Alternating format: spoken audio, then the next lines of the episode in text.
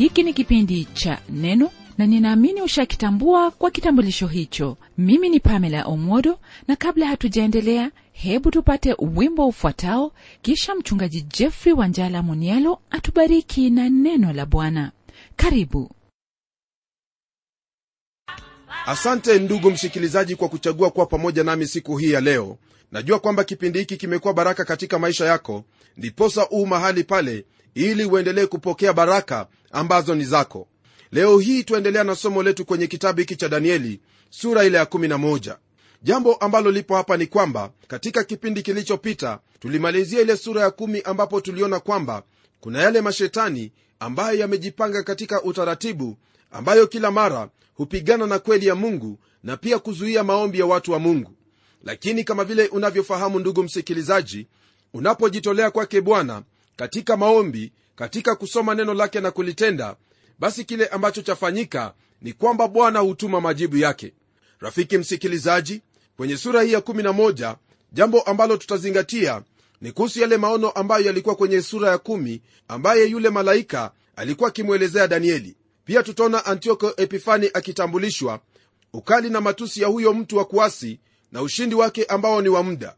Sura hii ndugu msikilizaji ni yenye umuhimu kwa sababu yazungumzia hasa juu ya majuma sabini ambayo tulijifunza kutoka kwenye sura ya tisa yenye kuhusiana na watu wa danieli ambao ni israeli. Sura hii vilevile vile, inatupa habari juu ya nchi tatu kati ya zile nne ambazo zinatajwa kwa njia ya mfano katika ile sanamu aliyoiona nebukadreza kwenye ile sura ya pili na kurudiwa tena katika mfano wa wanyama wanaopatikana katika sura ya saba. Umuhimu wa sura hii ndugu msikilizaji ulimfanya shetani atake kumzuia yule malaika asimletee danieli majibu ya maombi yake. Ni kwa kuwa unabii huo unahusiana na mataifa mawili ambayo ni muhimu sana katika uhusiano wao na watu wa danieli yani israeli. Mataifa hayo ni uajemi na uyunani. Umuhimu wa pili ambao huu katika sura hii ni kwamba sura hii ni yenye kuunganisha sehemu ya unabii na pengo lililoko kati ya agano la kale na agano jipya. Mara nyingi watu husema kwamba wakati huu wa katikati wa maagano haya mawili ni wakati wa ukimya. La sivyo wakati huo ulikuwa wakati wa uchungu na mateso makali mno katika nchi ya israeli. Wao waliteseka wakati misri na ashuri walipopigana. Wakati wa vita majeshi ya nchi hizo yalikuwa yanapitia katika palestina na kuiumiza. Ni wakati huo ndipo antioko epifani aliingia mamlakani. Mtu huyo ni mfano wa mpinga kristo atakayekuja katika siku za mwisho yaani siku za baadaye. Huyu mtu aliwatesa wayahudi sana kuliko farao hitler na hata urusi. Na jambo lingine ambalo alilifanya alichukua uchafu wa nguruwe na kuumwaga katika hekalu. Yani alinajisi hekalu yake mungu hapo yerusalemu. Msikilizaji kwa hakika hakuna mtu mwingine ambaye angeliweza kufananishwa au kuwa mfano wa mpinga kristo kuliko huyu antioko epifani kipengele cha kwanza ambacho tutakishughulikia ndugu msikilizaji ni kuhusu maono haya ambayo yanaendelea. Nam unabii huu ni daraja katikati ya pengo lililoko kati ya ufalme wa umedi na uajemi hadi ufalme wa uyunani. Jambo hili linatupa habari juu ya kubadilishwa kwa mamlaka toka upande mmoja wa dunia hadi upande mwingine toka mashariki hadi magharibi. Ni vizuri tukumbuke ya kwamba unabii huu unahusu watu wa danieli ambao ni wayahudi nao una umuhimu kwao kwa sababu watakuwa kama walionaswa katikati ya hizo falme mbili. Huu utakuwa ni wakati wa mateso na uchungu mwingi sana kwa waisraeli na katika israeli. Msikilizaji hivi ndivi ambavyo neno lake bwana latuambia kwenye aya hii ya 21 katika sura ya 11 ya kitabu hiki cha danieli. Nalo neno lasema hivi kisha badala yake atasimama mmoja mtu astahilie kudharauliwa ambaye hawakumpa heshima ya ufalme naye atakuja wakati wa amani naye ataupata ufalme kwa kujipendekeza. Unabii huu ambao unanenwa mahali hapa ndugu msikilizaji wamuhusu huyo aliyetoka katika ukoo wa waseludi ambaye ni antioko epifani. Ukoo huo ndugu msikilizaji ni ukoo ambao ulikuwa ukitawala. Huyu mtu pia ni mfano wa mpinga kristo ambaye atakuja katika siku za mwisho. Antioko epifani alitoa mamlaka mnamo mwaka 175 kabla ya kuzaliwa kwake kristo alikuwa ni mtu mwenye machukizo na alimtukana na kumdhihaki mungu wa mbinguni. Alitoa utawala kwa njia ya kujipendekeza yani akisema habari za amani kama vile mpinga kristo atakavyokuja mamlakani kwa njia hiyo hiyo. Wakati wa dhiki kuu utaanza kwa miaka mitatu na nusu ya amani na watu wa dunia nzima watafikiri kwamba wameingia katika utawala wa enzi ya milele. Kumbe kile ambacho kipo ni kwamba watakuwa wanaingia katika dhiki kuu. Antioko alikuwa mtu mdanganyifu mtu mjanja mwenye hila na mwenye kujipendekeza. Rafiki msikilizaji unatakiwa kujihadhari na watu wa aina hiyo maana utawapata katika hata kanisa siku za leo na yale ambayo hutendeka katika maisha ya watu kama hao pamoja na wale ambao wamewakumbatia huwa ni uharibifu au hali ya ugomvi mtupu. Ndugu yangu hatuna haja ya watu wadanganyifu na wenye kujipendekeza katika huduma. Iwapo wewe umeitwa na mungu basi usijaribu kujipendekeza kile ambacho mungu amekuitia. Tenda hicho naye mungu atakubariki. Maana mtumwa siku zote yeye hutakia bwana wake manufaa. Na hivyo ndivyo ambavyo yafaa kuwa katika maisha yetu kama wahuduma wa neno lake bwana. Nawe ndugu msikilizaji ni vyema uangalie jambo hilo na kulitilia sana maanani katika maisha yako. Maana utakapofanya hivyo basi mungu atakuokoa kutokana na watu hao ambao ni wa kujipendekeza. Watu ambao wakati wowote wa ule wanaweza kukuharibu au kukusaliti. Tunapoendelea rafiki yangu neno lake bwana laendelea kutuambia yafuatayo katika aya ya 22 hadi 24 nalo neno lasema hivi na wale wenye silaha mfano wa gharika watagarikishwa mbele yake na kuvunjika. Naam mkuu wa maagano pia. Na baada ya maagano atatenda kwa hila maana atapanda naye atakuwa hodari pamoja na watu wadogo. Wakati wa amani atapaingia mahali palipofanikiwa sana pa wilaya hiyo. Naye atatenda mambo ambayo baba zake hawakutenda wala babu zake. Atatawanya kati yao mawindo na mateka na mali nam atatunga hila zake juu ya ngome hata wakati ulioamuriwa. Ndugu msikilizaji mkuu wa agano anayetajwa kwenye sehemu hii huenda ni huyo aitwaye onias watatu aliyeuawa kwa hila za antioko mara tu alipochukua mamlaka. Hili ninalokuelezea rafiki yangu ni mambo ambayo yanapatikana katika historia ya ulimwengu. Kwenye aya ya 25 hadi 28 neno lake bwana laendelea kwa kutwambia hivi. Naye atachochea nguvu zake na ushujaa wake juu ya huyo mfalme wa kusini. Naye atachochea nguvu zake na ushujaa wake juu ya huyo mfalme wa kusini kwa jeshi kubwa. Na mfalme wa kusini atafanya vita kwa jeshi kubwa mno lenye nguvu nyingi lakini hatasimama maana watatunga hila juu yake. Naam walao sehemu ya chakula chake watamwangamiza na jeshi lake litagharikishwa na wengi wataanguka wameuawa. Na katika habari za wafalme hao wawili mioyo yao watanuia kutenda madhara nao watasema uongo walipo pamoja mezani. Lakini hilo halitafanikiwa maana mwisho utatokea wakati ulioamuriwa. Ndipo atakaporudi mpaka nchi yake mwenye utajiri mwingi na moyo wake utakuwa kinyume cha hilo agano takatifu naye atafanya kama apendavyo na kurudi mpaka nchi yake. Ndugu msikilizaji maneno haya ambayo tuyasoma kwenye aya hizi ni maneno ambayo yananena kuhusu kampeni kubwa ambayo antioko alifanya na ushindi wake juu ya misri ambao ulimletea utajiri mkubwa sana. Twaona kwamba walipanga mikutano ya mapatano sawa sawa na jinsi mambo yanavyoenenda siku za leo mataifa hukaa mezani na kuandika mapatano na hata kutia mikataba sahihi ambayo nyakati zingine haina maana hata kidogo. Kwa sababu katika mioyo yao kuna hila na udanganyifu mwingi. Ndugu msikilizaji jambo ambalo lipo ni kwamba ni lazima wewe kama mtoto wa mungu ujifunze kutokana na haya. Umwombe mungu akusaidie wakati wowote ule unapofanya agano na mtu isije ikawa kwamba huyo mtu anakuhadaa na kukudanganya kwa hila kwa kusudi na lengo la kukutenda madhara. Nami najua kwamba ndugu yangu unapoweka imani yako kwake kristo katika yote unayoyatenda mungu atakulinda maana yeye huwalinda watu wake. Kwenye aya ya 29 na 30 neno lake bwana laendelea kwa kutwambia hivi. Kwa wakati ulioamriwa atarudi na kuingia upande wa kusini. Lakini wakati wa mwisho mambo hayatakuwa kama yalivyokuwa wakati wa kwanza. Maana merekebu za kitimu zitakuja kupigana naye basi atavunjika moyo naye atarudi na kulighadhabikia hilo agano takatifu na kutenda kadiri apendavyo naam atarudi na kuwasikiliza walioacha hilo agano takatifu. Ndugu msikilizaji antioko alijaribu kuishambulia misri tena lakini hakuweza kwa sababu ya merekebu za jeshi la rumi. Ndipo alipovunja agano lake na israeli. Ni vizuri ukumbuke kwamba rafiki yangu wayahudi wengine waliwasaliti watu wao. Nam hiyo ndiyo sababu tunaambiwa kwamba atarudi na kuwasikiliza hao walioacha agano takatifu. Kwenye aya ya 31 neno lake bwana aliendelea kwa kutuambia hivi katika sura hii ya 11 ya kitabu hiki cha danieli. Nalo neno lasema hivi na wenye silaha watasimama upande wake nao watapatia unajisi mahali patakatifu ndiyo ngome nao wataondoa sadaka ya kuteketezwa ya kila siku nao watalisimamisha chukizo la uharibifu ndugu msikilizaji hili ambalo twalisoma kwenye sehemu hii ni jambo ambalo lilitendeka. Antioko alivamia mji wa yerusalemu mnamo mwaka 170 na kuwaua wayahudi 1 vilevile aliondoa sadaka ya kuteketezwa na kuitolea miungu yake sadaka ya damu na mashonda ya nguruwe katika hapo mahali patakatifu hekaluni.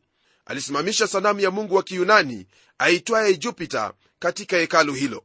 Naye alitoa amri kwamba anataka huyo mungu kuabudiwa. Hili ambalo alitenda huyu antioko msikilizaji ndilo ambalo mpinga kristo atalitenda. Mambo haya ni mambo ambayo yatatukia mambo ambayo bado hayajatimia. Lakini wakati utakapofika yaani utimilifu wa wakati hili ambalo nalisema sasa hivi kwa mujibu wa maandiko haya matakatifu yatatimia kwa utimilifu wake. Kwenye aya ya 32 neno lake bwana laendelea kwa kutwambia hivi na wao wafanyao maovu juu ya hilo agano atawapotesha kwa maneno ya kujipendekeza. Lakini watu wamjuao mungu wao watakuwa hodari na kutenda mambo makuu. Ndugu msikilizaji katika hali hiyo ambayo ilikuwa ni mbaya kabisa hali ambayo ilikuwa ya kutatanisha na mateso mengi kulikuwepo na watu wachache katika israeli ambao walimjua mungu wao. Hawa wachache ni wale ambao watatenda mambo makuu yani watasimamia imani yao na kuendesha maisha yao jinsi ambavyo mungu anavyohitaji licha ya kwamba kutakuwepo na mateso makuu. Katika wakati huo mungu aliinua jamaa moja ya watu waitwayo makabayo. Hiyo ilikuwa ni mnamo mwaka 166 kabla ya kuzaliwa kwake kristo ambapo kwani aitwaye matathia aliongoza uasi kinyume cha chukizo hilo ambalo lilikuwa limeletwa na kuwekwa katika hekalu. Ndugu msikilizaji hilo ndilo ambalo pia litakuwepo wakati wa mwisho. Kutakuwepo na wasaliti na pia kutakuwepo na wale ambao watasimama wima na kutenda mambo makuu kwa kuwa wanamjua huyo ambaye wamemwamini kwamba ni mwaminifu na kile ambacho wameweka amana kwake hicho atakitunza hata siku ya mwisho. Ndugu msikilizaji naamini kwamba hata katika maisha yako siku hii ya leo utaendelea kusimama wima katika hali yoyote ile maana mungu ambaye unamwabudu mungu ambaye umemwamini ni mungu mwenyezi na wala hakuna siku ambayo atashindwa kwa hivyo wewe pamoja na mungu tayari wewe ni zaidi ya mshindi maana neno lake bwana latuambia kwamba sisi katika kristo yesu ni washindi tena zaidi ya washindi. Kwenye aya 33 na 34 neno lake bwana laendelea kwa kutwambia hivi. Na hao walio wenye hekima katika watu watawafundisha wengi hata hivyo wataanguka kwa upanga na kwa moto na kwa kufungwa na kwa kutekwa nyara siku nyingi. Basi watakapoanguka watasaidiwa kwa msaada kidogo lakini wengi wataambatana nao kwa maneno ya kujipendekeza. Ndugu msikilizaji wakati huu ambao unanenwa hapa ni wakati ambao ni wa kipindi hicho kilicho katikati ya agano la kale na agano jipya. Rafiki yangu katika mambo yote ambayo hutendeka kuna wale ambao watasimama wima maana wanamjua huyo mungu ambaye wamemwamini. Nawe unapomjua mungu unayemwamini hautatetemeka katika moyo wako wala hautakuwa na hali ya wasiwasi utakuwa na ujasiri kama wa simba maana neno la mungu lasema kwamba wenye haki wana ujasiri kama simba. Kwenye aya ya 35 neno lake bwana liendelea kwa kusema hivi na baadhi yao wenye hekima wataanguka ili kuwatakasa na kuwasafisha na kuwafanya weupe hata wakati wa mwisho kwa maana ni wakati ulioamriwa ambao haujaja. Ndugu msikilizaji kwenye aya hii neno hilo la mungu latutoa katika wakati wa antioko epifani hadi wakati wa mpinga kristo. Hiyo ndiyo sababu maandiko yanasema kwamba hayo ambayo yatafanyika yatafanyika wakati wa mwisho wakati ulioamriwa kwa kuwa wakati ambapo huyu malaika alikuwa akimjulisha danieli wakati huo haukuwa bado haujaja. Naam kwenye aya hiyo msikilizaji twaondoka kwenye historia au unabii ambao umekwisha timia na kuingia katika siku zijazo za mambo ya baadaye mambo ambayo bado hata siku ya leo hayajaja. Tukumbuke kwamba danieli alipoeleza mambo haya yalikuwa bado ni unabii lakini kwa sasa sehemu yake kubwa ni historia. Lakini usisahau kama vile nimesema kuna mengine mengi bado hayajatimia. Basi kwa kuwa hayajatimia yanakuwa ni ya siku ya baadaye siku ambayo yaweza kuingia wakati wowote wa ule. Ndugu msikilizaji ni vyema uchunguze vitabu vyako vya historia na zaidi ya yote uweze kulinganisha na kitabu hiki cha danieli nawe utafahamu kwamba kuna mambo makuu sana ambao ulimwengu wote bado haujauona lakini utauona maana wakati ulioamriwa utafika. Tunapogeukia aya ya 36 neno lake bwana latuingiza katika kipengele hiki ambacho chahusu ukatili na matusi ya mtu huyo wa kuasi. Nalo neno lake bwana lasema hivi kwenye aya hii naye mfalme atafanya kama apendavyo naye atajitukuza na kujiadhimisha juu ya kila mungu naye atanena maneno ya ajabu juu ya mungu wa miungu naye atafanikiwa mpaka ghadhabu itakapotimia maana yaliyokusudiwa yatafanyika. Ndugu msikilizaji kwenye aya hii twaingia katika unabii wa siku za mwisho tukiachana na huyo mtu ambaye asingeheshimika mwenye machukizo na kumwona mwingine ambaye ni mkali mkatili na mwenye uwezo na pia mwenye machukizo makuu antioko ambaye anapatikana kwenye historia alikuwa tu ni mfano wa mpinga kristo ajaye. Katika sehemu hii ya maandiko twaonyeshwa kwamba mpinga kristo atainuka toka katika utawala wa zamani wa kirumi. Na pia twaona kwamba atakuwepo mpinga kristo wa kisiasa ambaye anatajiwa hapa. Pamoja na hiyo kutakuwepo na mpinga kristo wa kidini ambaye atajifanya kuwa ni yesu naye atainuka toka katika nchi ya israeli. Yeye atakuwa kama mbwa mwitu ambaye amevaa ngozi ya kondoo mpinga kristo atakuwa mtu mwenye kutenda apendavyo kama vile neno la mungu limetuelezea. Hii ni kinyume cha bwana wetu yesu kristo kwa maana yeye mwenyewe alisema kwamba mimi siwezi kufanya neno lolote peke yangu. Kama nisikiavyo ndivyo nihukumuvyo na hukumu yangu ni ya haki kwa sababu siyatafuti mapenzi yangu bali mapenzi yake aliyenipeleka. Ndugu msikilizaji andiko hilo lapatikana katika sura ya tano aya ile ya 30 ya kitabu cha yohana mtakatifu huyu mpinga kristo atajiinua nafsi yake mwenyewe. Jambo hili pia laleta utofauti kati yake na bwana yesu kristo jinsi alivyokuwa. Paulo akinena habari zake kristo anasema maneno yafuatayo ambayo yanatoka kwenye kitabu cha wafilipi sura ya pili aya ile ya tano hadi nane. Nalo neno lake bwana lasema hivi kwenye sehemu hiyo. Iweni na nia hiyo hiyo ndani yenu ambayo ilikuwamo pia ndani ya kristo yesu ambaye hapo mwanzo alikuwa yu namna ya mungu naye hakuona kule kuwa sawa na mungu kuwa ni kitu cha kushikamana nacho bali alijifanya kuwa hana utukufu akatwaa namna ya mtumwa akawa ana mfano wa mwanadamu. Tena alipoonekana kama ana mfano wa umbo kama la mwanadamu alijinyenyekeza akawa mtii hata mauti naam mauti ya msalaba. Ndugu msikilizaji huyo ni yesu kristo naye ni tofauti kabisa na yule mpinga kristo. Mpinga kristo atajiinua juu ya kila aina ya mungu neno la mungu latuambia yafuatayo kwenye kitabu cha wathesalonike sura ya pili aya ya nne ambayo yasema hivi kuhusu huyu mpinga kristo.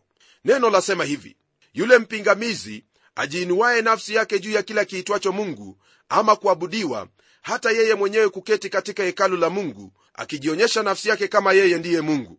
Rafiki msikilizaji katika maisha ya huyo mpinga kristo jambo ambalo litaonekana ni hali hiyo ya kumtukana mungu na kumkufuru na pia kutenda kama apendavyo nam yeye ni mfano wa kila kitu kilicho kinyume na mungu na pia ni kielelezo cha utu wetu wa kale.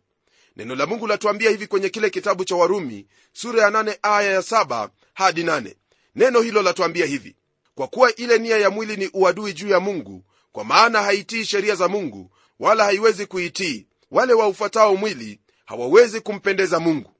Ndugu msikilizaji mawazo ya kimwili ya binadamu yanakwenda sambamba na mawazo ya mpinga kristo mungu anasema katika kitabu cha danieli kwamba katika haya yote atafanya falme za dunia kuwa duni na mwisho kabisa atamleta huyo ambaye ni kristo ili autawale ulimwengu kulingana na mapenzi yake. Huyu mfalme msikilizaji mwenye kufanya apendavyo atafanikiwa lakini kwa muda mfupi.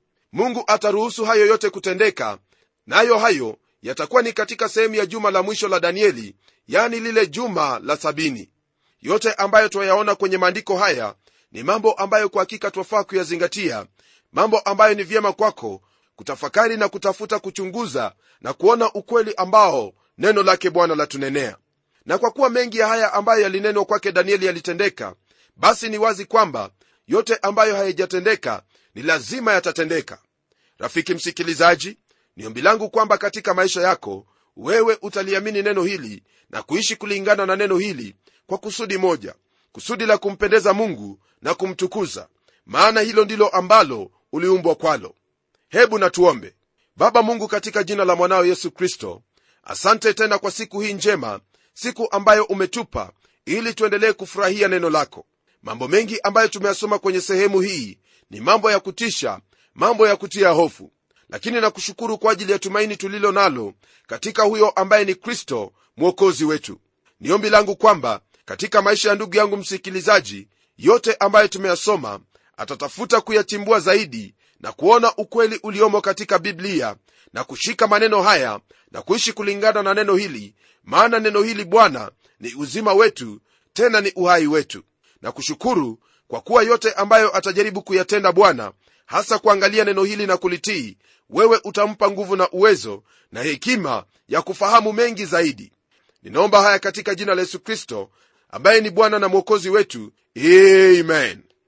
Rafiki msikilizaji baba wetu tena mungu akubariki.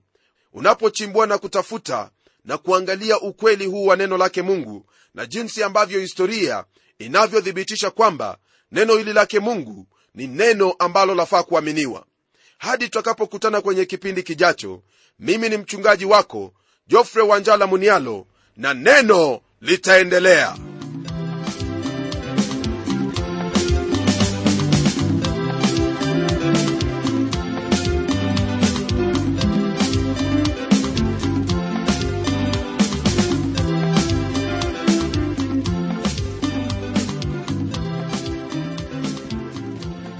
ndiyo msikilizaji wangu neno ni lazima liendelee. Kwa hivyo hebu tuandikie barua utueleze jinsi hili neno la bwana linakubariki. Anwani yetu ndiyo hii ifuatayo. Kwa mtayarishi kipindi cha neno transworld radio. Sanduku la posta ni 21514 nairobi kenya kumbuka msikilizaji wangu waweza kununua kanda ya kipindi hiki ambacho umekisikiza leo. Ikiwa tu utatuandikia barua ili utuambie hivyo. Neno litaendelea